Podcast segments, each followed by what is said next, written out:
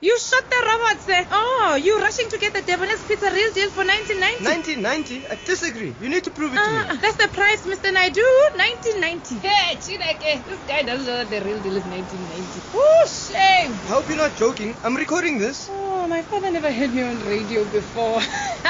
It's not a joke. Believe it. The Debonair's Pizza Real Deal. Available in chicken and cheese or bacon and cheese for only nineteen ninety. Debonair's Pizza. Try something amazing.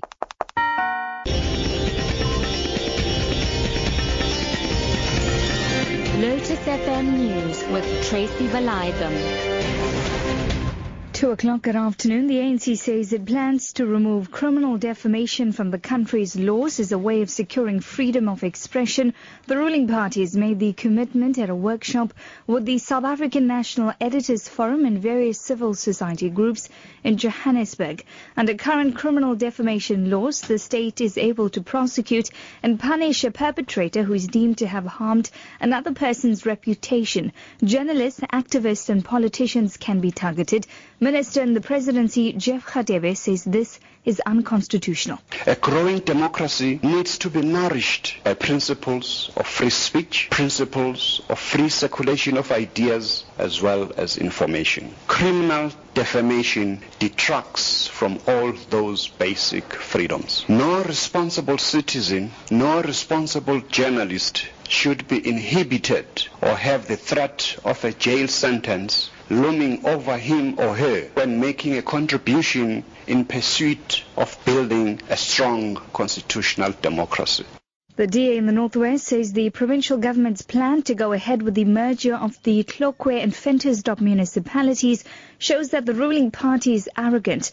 The Municipal Demarcation Board decided on the merger last month in preparation for next year's local government elections. The Provincial Local Government Department has set up a transitional management committee to ensure the merger despite opposition from some local residents. The D A has since taken the matter to court. D A leader in the provincial legislature, Chris Hutting. It can be seen as blatant arrogance, where the A N C see them above as anything uh, that uh, whatever the A N C decide uh, will, will go through. So, yeah, I, I think uh, perhaps the accent should be on, on the arrogance that's being displayed here.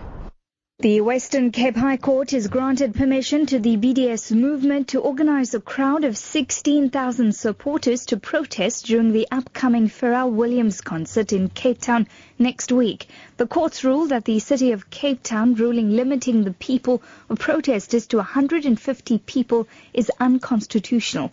The anti-Israel boycott, divestment and sanctions had approached the court to review the terms of the city's protest permit. The movement objects to the concert tour being supported by Woolworths, which trades with Israel.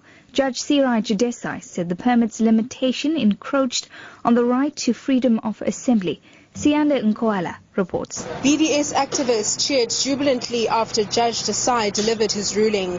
Gathered outside court, their spokesperson Kwa Rakekana said this will now motivate even more activists to come out on Monday and show solidarity with their cause. The City of Cape Town says it will consider the ruling and release a statement later today. Finally, to wrap up this afternoon, the Croatian Prime Minister Zoran Milanovic says he will continue to direct thousands of migrants and refugees towards Hungary because Croatia cannot cope with the influx. Hungary has been sending the migrants to three refugee camps near the border with Austria. The B B C's Nick Thorpe reports. Nearly eight thousand refugees and migrants arrived in Hungary on Friday, the vast majority across the border with Croatia. The Hungarian army is racing to complete a razor wire fence between the Danube and Drava rivers. Until that is in place, probably on Sunday night, Hungary has no choice but to accept those entering its territory out of humanitarian considerations, the government spokesman Zoltán Kovács told the B B C. He confirmed that they've been taken for registration to three refugee camps in the west of the country. Your top story this afternoon, the A N C says it plans to remove criminal defamation from the country's laws as a way of securing freedom of expression. For Lotus F M News, I'm Tracy Validham. I'll be back with more news at three.